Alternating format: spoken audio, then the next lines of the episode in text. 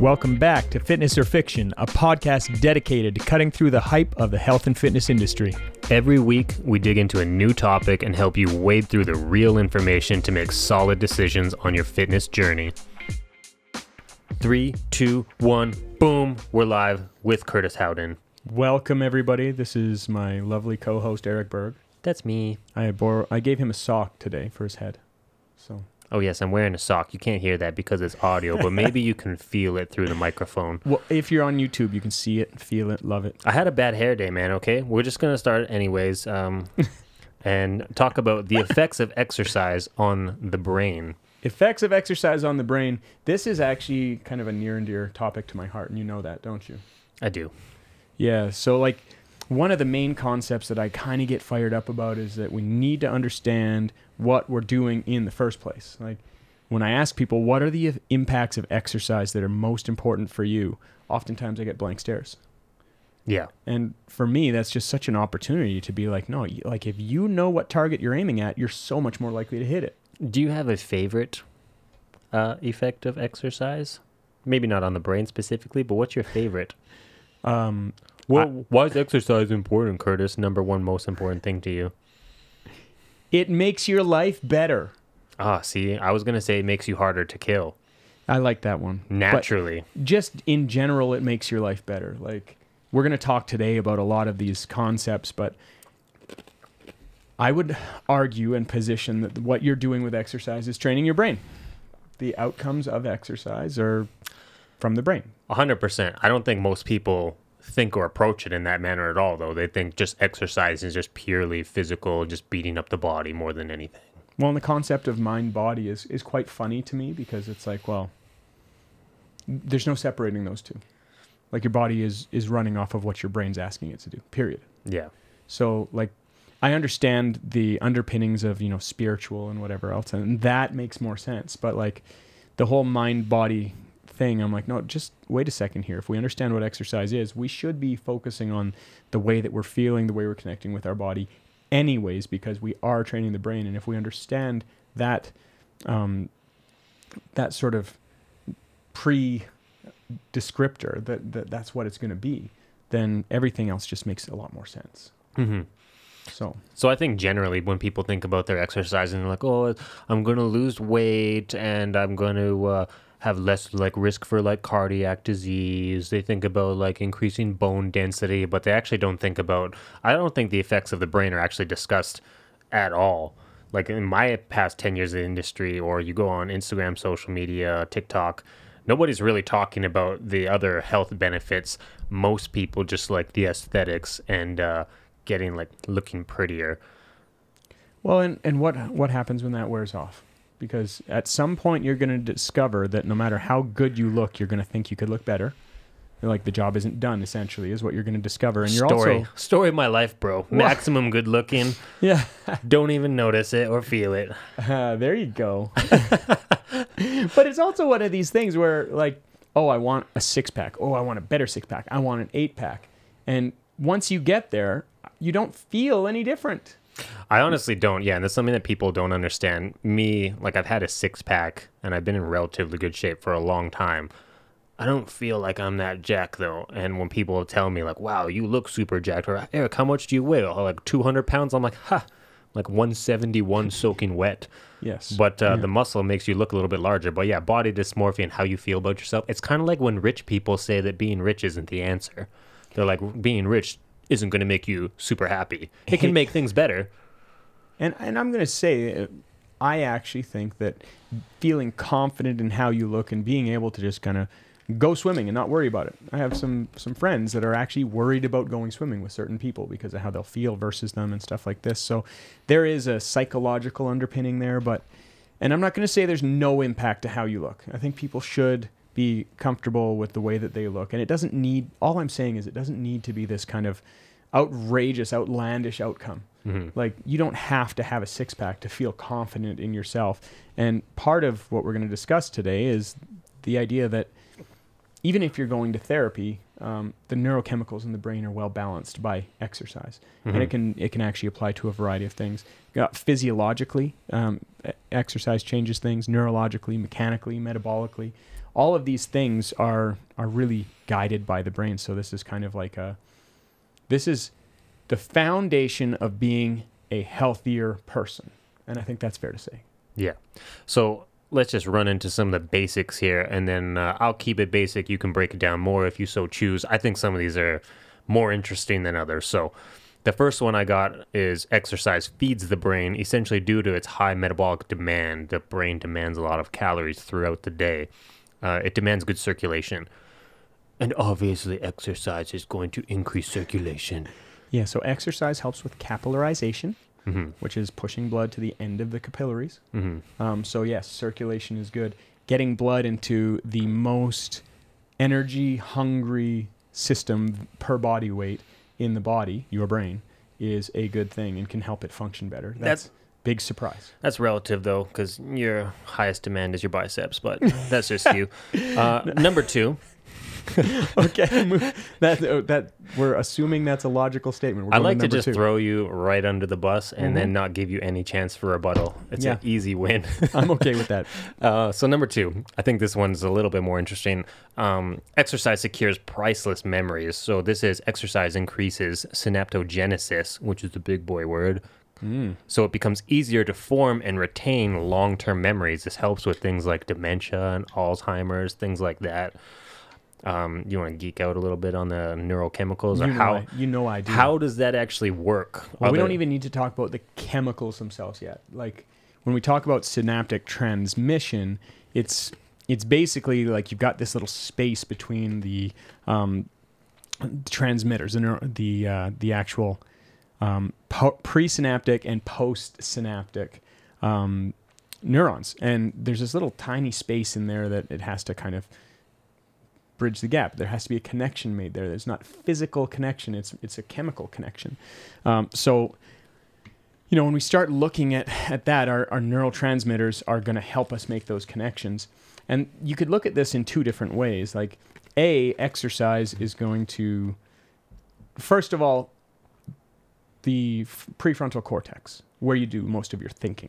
Mm-hmm. That comes out of your motor cortex. We can talk about that evolutionarily speaking, but we can also say, well, when does a kid learn how to walk, how to talk? And it's usually right around the time where they've figured out a lot of the basic movements of life. Mm-hmm. So the amount that we move creates the function for us speaking and doing these higher order um, topics. Mm-hmm. But there's a book called Spark by John J. Ratey.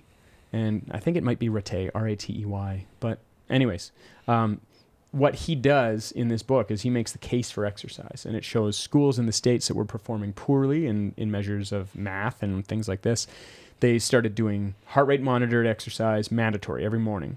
And there's this story about one of the phys ed teachers feeling like crying because he was giving a girl really bad grades. But once he put her on the heart rate monitor, she was working one of the most consistently hardest in the class. Mm. And he felt like garbage when he realized that because he was misrepresenting her effort levels. Yeah, um, perceived but, effort is not yeah, the same as realistic effort. Exactly. So, but what they did was they took these schools that were underperforming and they had them performing uh, the same as some schools that are notable for for their performance, especially in mathematics. And they happen to be in China. I'm not making any statements on that, but um, schools that were performing really well as far as mathematics, then th- these schools started rivaling them as they they did this. And Um, what they what they started noticing was a few things, and one of the things that they noticed is that people can learn better. So when we talk about synaptogenesis, creating more synapses, um, there's the physical outcome of more more actual mass in the prefrontal cortex and hypothalamus, which connects different areas of the brain. Mm-hmm. But then there's this other aspect to it where it increases levels of brain-derived neurotrophic factor, or B D N F, and that's like Miracle-Gro for for new circuits. Um, so, you know, when we when we talk about this, it's like, well, your memories are going to be better. You're going to have more volume, more areas of your brain that you can make more robust. And in a situation like mine, I'm trying to protect what I have due to neurodegenerative changes. And a lot of people are going to be dealing with that in the next little while because we've seen that Alzheimer's, dementia, and a variety of autoimmune challenges have increased over uh, the twentieth century and, and continue to go on that trail. So. Yeah.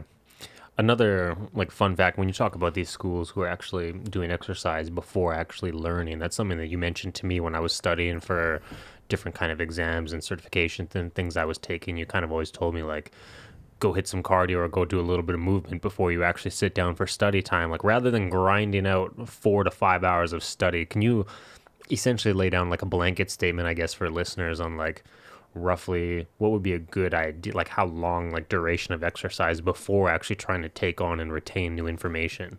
So I think the the way that they categorized it in the book is they said between twenty and thirty minutes, keeping your heart elevated above sixty-five percent. So sixty-five percent of your heart rate, thirty minutes, yeah. and then to, and then hit the books. Yeah, and you know, I would like more more research done on types of exercises and their impacts and things like this, but Um, I would say you can do shorter periods if you're at higher intensities.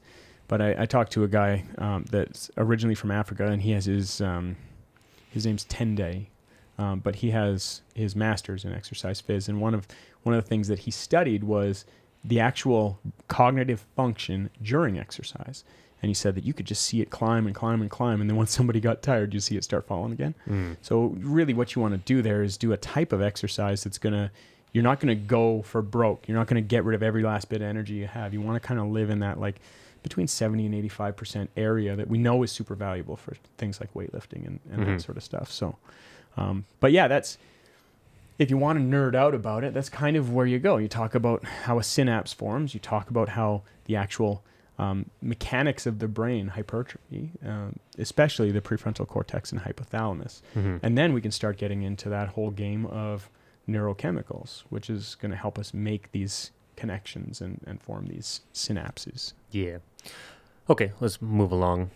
Number three, exercise lowers stress impact. I think this has a lot to do with just your stress resilience overall and in general. Something I've definitely felt and noticed in my life. But um, the little bullet point I have saying exercise reduces stress receptors in the hic- hippocampus, which minimizes the effect of stress hormones on the brain, decreasing the impact of stressful experiences. So to my understanding, it's not that it makes things less stressful, but your body just becomes better at dealing with the hormones of stress. Yeah, I would call this a scaling effect. So like, if I punch you in the face, which I wouldn't do because you're too pretty. You would love to, though. No, no, no, no, no. Uh, but if I were to punch you in the face, if I were to give you a light pinch on the hand after, are you going to recognize that as a, a threat? Major Payne did a great job of this. Yeah, exactly. The movie. You want something with that pain? Busted his finger sideways. He tried to do it to a five-year-old later in the movie. uh, Damon Wayans, classic. But it's it's kind of the scaling effect. And I say to my clients often, like, we can get really into all of the uh, receptors and all of that, or we can just say something to the effect of, listen, if you eat something that's really spicy and then you have something that's less spicy after, you're probably not going to notice it as if you you would if you had the thing that was less spicy first. Mm-hmm. It's the same idea with exercise. If that, if that's the hardest part of your day, everything else feels easy. Yeah. And I can tell you most of the times when I'm exercising, that's going to be the hardest part of my day. So everything else is, it's scaled. It just feels different. Yeah. And that's kind of like the, the broken down kind of variation to talk about it cognitively. So. Future reference, I'd love to discuss uh, Wim Hof and his methodology with you on one of these episodes, because he talks a lot about that stress resilience with his like uh, cold weather endurance and things yeah. like that. But that's that's for another episode, I think. I just want to put it on your brain. Yeah, that's that's more on the topic of scaling. I think that would be great. Exercise promotes better sleep, obviously. Being active gives you more energy throughout the day and during the day to help you sleep better at night. In turn, better sleep improves creativity and brain function. During sleep, the brain reorganizes and recharges itself and removes waste byproducts accumulated throughout the day. Yeah, so you can go a, a bunch of different directions on that one, but I like to really focus on the connections. So like the connections that it's forming, that's that's a lot of activity in the hypothalamus and, and making different connections of different zones. Um, for me, I remember I was learning how to air chair behind a boat, which is, have you ever seen air chairing? You know, like sitting down and you have this huge hydrofoil under you and you can come up out of the water on the foil mm. and, and you can do flips and crazy stuff. But when I was learning to do that, it was all about controlling your pelvic tilt, which is a very different thing to control something on the water with.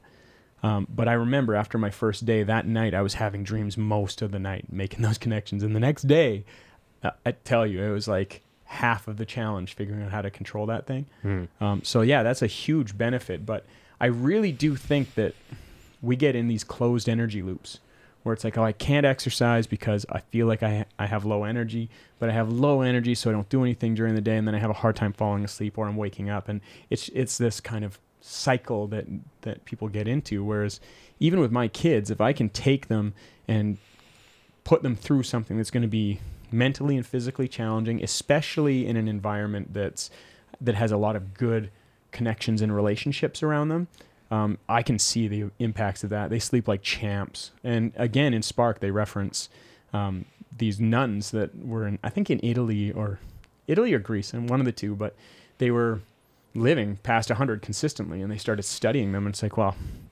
they get enough sleep. They spend lots of time with really good community connections, and they, they do exercise together as well. So they started talking about how the impacts of exercise on the brain are heightened when it's done in community. Yeah. Which is good to know. Mm-hmm.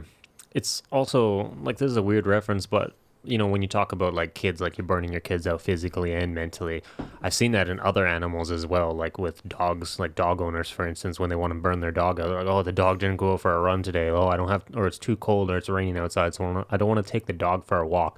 I'm like, well, t- take that forty-five minutes that you're going to do a dog walk for and work on some training or some tricks and watch your dog burn out. Like, if I teach my dog a new trick for thirty to forty-five minutes, he's smoked after. Like, yeah. if he he's acted like I took him for a giant run because he's so busy trying to process, like, what do you want, Dad? What do you want? Like, what do you, oh, you want this? Oh, you want that? And he's burnt out. Like, you can see the anxiety in him almost because of the stress, because he's trying to figure out what exactly Dad wants and to try to execute it. Well, and you can take it back and talk about stress scaling. Like, if you have all this extra energy that you just don't have anywhere to put, it's likely going to go into places you don't want it to go. Mm-hmm. And if you understand anything about psychology, you know that you don't know yourself that well. Mm-hmm. Like, some some of the things that you think you don't understand until you talk it through, which is the, one of the things I love about sitting here and chatting with you. Yeah, we actually get to get through this and talk about why we think what we think and whatever. And, you know, we might not always be right, but we're entering into this to try to understand better. And oftentimes you take a different path than I would have, even yeah. if we're both kind of on a, on a path that isn't wrong necessarily, but it's like, well, that was a different way of thinking of it than I could. And that's, that's yeah. how you better yourself. I'm a fan of that with, like, journaling as well. I don't journal all the time, but I like to try to increase it. But yeah. journaling is like decoupling my thoughts and, like, reorganizing my brain and trying to sort things out, like you said. Yeah, of course. The next one, we kind of already discussed it, but it says it may help you pay attention. Essentially, an I A P F, or individual alpha peak, peak frequency, is part of the E E G test, which I've never done. Mm. How do you pronounce E E G again? Oh, I'm not going to go after electroencephalogram. Yeah, encephalogram, yeah. Which measures measures your ability to focus and pay attention. It seems to go up higher one to two hours after intense exercise. Steady state or low intensity did not seem to have the same effect from the studies that I was looking at.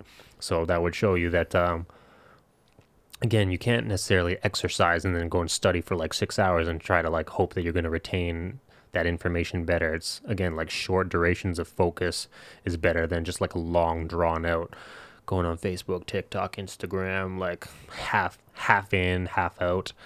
Um yeah are you ever really truly focusing if your if your attention's all over the place? Yeah like that there's no it's not multitasking, it's task switching. That's what your brain's doing, so you're just giving less attention to each one. Mm-hmm. And some people can do an okay job of that depending on the task, but the big idea here is you're learning how to focus. And that's what I love about things like Olympic lifting. For me, that's good because I run a little hot. I, I do a lot of a lot of thinking. I, I'm kind of hyper. And when I'm Olympic lifting, it's so complex and challenging that I don't have the opportunity to think about anything else. I yeah. have to zone in and be present.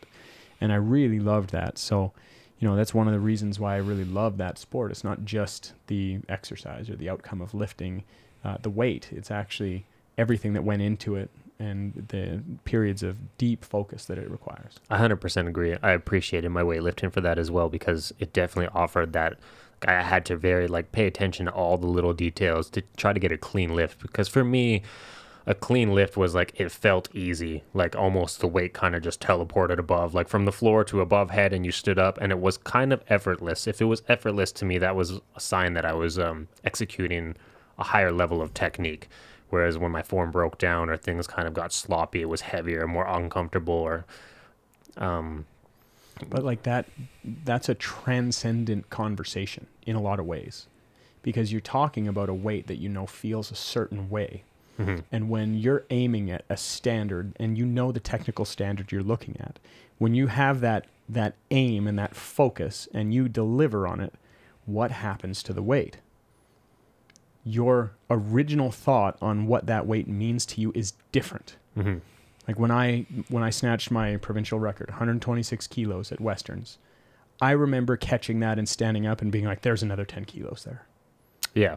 Heaviest weight I ever lifted in a snatch, and won me the, the snatch at Westerns and set a new record for Alberta that nobody ever broke in that weight category. Mm-hmm. And the way that I felt about it was, why can't I do that every time? Yeah. Because that weight didn't feel like it felt off the ground usually. It didn't feel that way all the way up. It was a different experience, even though the fact of the matter was that is still the same weight. Mm-hmm. It, it what it meant to me was different based on what was executed. And yeah. that that's such a cool part of that sport. We can talk about that more another time, though. I got two more. One is it uh, helps you avoid dementia. There's a correlation between dementia and things like obesity, diabetes, high blood pressure, depression, and exercise directly combats these ailments. Exercise also increases your brain gray and white matter, which serves to process information in the brain, things like your personality, intelligence, motor functioning, yeah. planning, organization, language, processing. Seems like a lot of a lot of stuff what the brain yeah, does. That's more speaking along the lines of like hypertrophy in, in the prefrontal lobe and, and the hypothalamus. That's along that line of thought. But um, when we talk about things like dementia and whatever, there's a lot of causative and correlative actions. So a lot of people aren't real big fans these days of correlating um, total body mass, especially fat mass, with, with ill health. It's just out of style right now. Mm-hmm. Um, and there's some reasons for that, because you... you don't want to look at somebody and say, well, you're bad because of the X, Y, and Z, right? This is all the stuff you're causing. That's not the way to talk to somebody. So I get it. But there's a lot of causative and correlative stuff there, which is fine. But when we look at the outcomes of like dementia, for example, um, you'll have, um, what's his name? Um, he did Grain Brain, I think. Um, anyways, Dave Perlmutter. Dave Perlmutter will talk endlessly about um, your body's response to carbohydrates, especially quick carbs, and how it can be neurotoxic. And it can, he talks about um, uric acid and how that can lead to dementia and all these things. And it's like all of those impacts can be decreased with exercise. Mm-hmm. Like even if you went for a ten-minute walk, really low level, your insulin response changes drastically. Yeah. So there, I'm not even worried about what somebody's health status is. I don't want to get bogged down in that. What I would say is that there's things that you can do that'll just help your health in general. Yeah. And so one of them is, you know, get up and move. Uh, just some consistent circulation can really help. And uh, the stuff that you're talking about there with dementia, like when we talk on the brain level, circulatory, um, neurotransmitter, actual size, and then we can talk neuro- the nutrient partitioning, meaning your body, if you're asking your muscles to do hard work, it's going to partition carbohydrates to the muscles more than it is to the organs and things like that. And then therefore decrease the need for, for insulin response and things like that. So mm-hmm. the metabolic outcomes of exercise are going to tell the brain to do things that are really beneficial as well. And I think that would kind of wrap that matzo ball up pretty decent. Okay. My last one is it makes your brain more flexible. So neuroplasticity is the ability for your brain to change when you learn new things. Your brains are better than older ones at doing this. Or sorry, young brains are better than older ones at doing this. Scientists believe that all forms of exercise can help make your more your brain more flexible. For me, this is something that I notice a lot. I notice it a lot as an, uh, a young kid, too. I was always very tech savvy, and it's like older people... Not everyone, but some who are resistant to learn new tasks or take on new tasks, like something silly like changing the time on the V C R. Like, oh, I don't know how to change the time on the V C R, but I'll just like make the young Eric do it. Like, oh, Eric, just go and change the time on the V C R. I'm like, well, why don't you want to learn? Like, it's like resistant to learning new things because it, it requires more memory slots that maybe they just don't want to give up anymore. I would say like as you get older, you have more things to think about for sure. Mm-hmm. So you might not have the headspace for it, but... You know, at the end of the day, with the brain, you get more of what you got. That's why it's one of these things that it, it can be used for good or bad. And this kind of comes back to our Life's About Millimeters conversation. It's like, well, you can take little steps in a good direction and it's going to stack up to something good, or you can do the opposite and it'll stack up to something real bad. Mm-hmm. And the pace of those can be very different depending on what you're dealing with. And we talked about that pretty thoroughly, but the idea that your brain gets more of what you've got, you better be careful what you're engaging in, because, you know, cocaine, it's one of those things that it gives you this big surge of dopamine, which is the sensation of like, I'm I'm doing exactly what I should right now. I'm the best. And, and that probably feels great, right? Um, but the typical high is thirty minutes or less, I think. I, I don't know that much about cocaine, but Whoa. I do know. Every time I do it, that's jokes. Well, I do know jokes. That the more that you do things like that, the more it takes your brain down that pathway. You, you yeah. want you want that feeling again. You want more of that. And you'll see people engage in a lot of things that, like, the the better they get, the more they do it, the more they want to do it. Yeah. That's that kind of dopaminergic drive of, like, I saw an outcome. I want to do it more. And this can be used for really good stuff. Like, I got my kids on rollerblades for the first time last weekend. We finish our first lesson, go inside, went pretty good. And the next day, guess what they're asking? Hey, let's go rollerblading. Yeah. Right? So that, that drive towards something that you're learning, when you stop engaging, I think that's a big piece. And they're finding out that neuroplasticity can be valid all the way into later life, uh, even very old people. But the best thing that they can do is continue to challenge their brain and, and do things they're not used to. Yeah. And then, you know, at the end of the day, to wrap it all up, when you when you look at the the research in Spark, they talk about the six main neurochemicals. We talked about um, B D N F, brain-derived yep. neurotrophic factor. Um, the six main neurochemicals, we could do a whole one on just these six, but yeah, you know, dopamine, serotonin, norepinephrine, glutamate, um, GABA, and acetylcholine. Um, each one of those has a different role in the brain, but exercising actually balances your neurochemicals, meaning exercise is better researched than Zoloft for depression, mm-hmm. right? Um, it's better researched than a lot of A D H D medications, better researched than a lot of anxiety medications. So when you look at it, it's like, well, it impacts these opposite ends of the scale, like depression and anxiety. What? And it's because it balances these neurochemicals and it has utility for almost anything. So I like to say, you know, the reason you should exercise is because it potentiates everything else. It's the one thing that'll potentiate everything else. It will truly optimize where you're at, even if you're going for, like, therapy. Very valuable thing. If you're doing all the hard work to kind of get better and shoot for something better and, and feel better, why wouldn't you create the chemical environment to do that with exercise too? Mm-hmm. Right? Like, it, it just strikes me as something that is a foundational thing, and, and that's why I'm involved in exercise the way I am. Yeah. So to wrap it in a pretty bow, we want you to exercise. Correct. Fitness or fiction, it's fitness. Fitness. Cool. Well, I think that was a solid episode, my friend. Thank you for your brain. Likewise. I liked your little summary there. For yeah. any of you that are still here, uh, a little bit of a like. Um, comment, subscribe. Any comment, engagement subscribe. Would be lovely. Yeah. Share it if you found it valuable. Turn on notifications for the next episode. All, all good stuff. But thanks for being here. We appreciate it. Bye-bye. Thanks for joining us this week. We appreciate your support. If you enjoyed this episode, we'd love it if you would subscribe, follow, and throw us a like on YouTube, Spotify, or Apple Podcasts.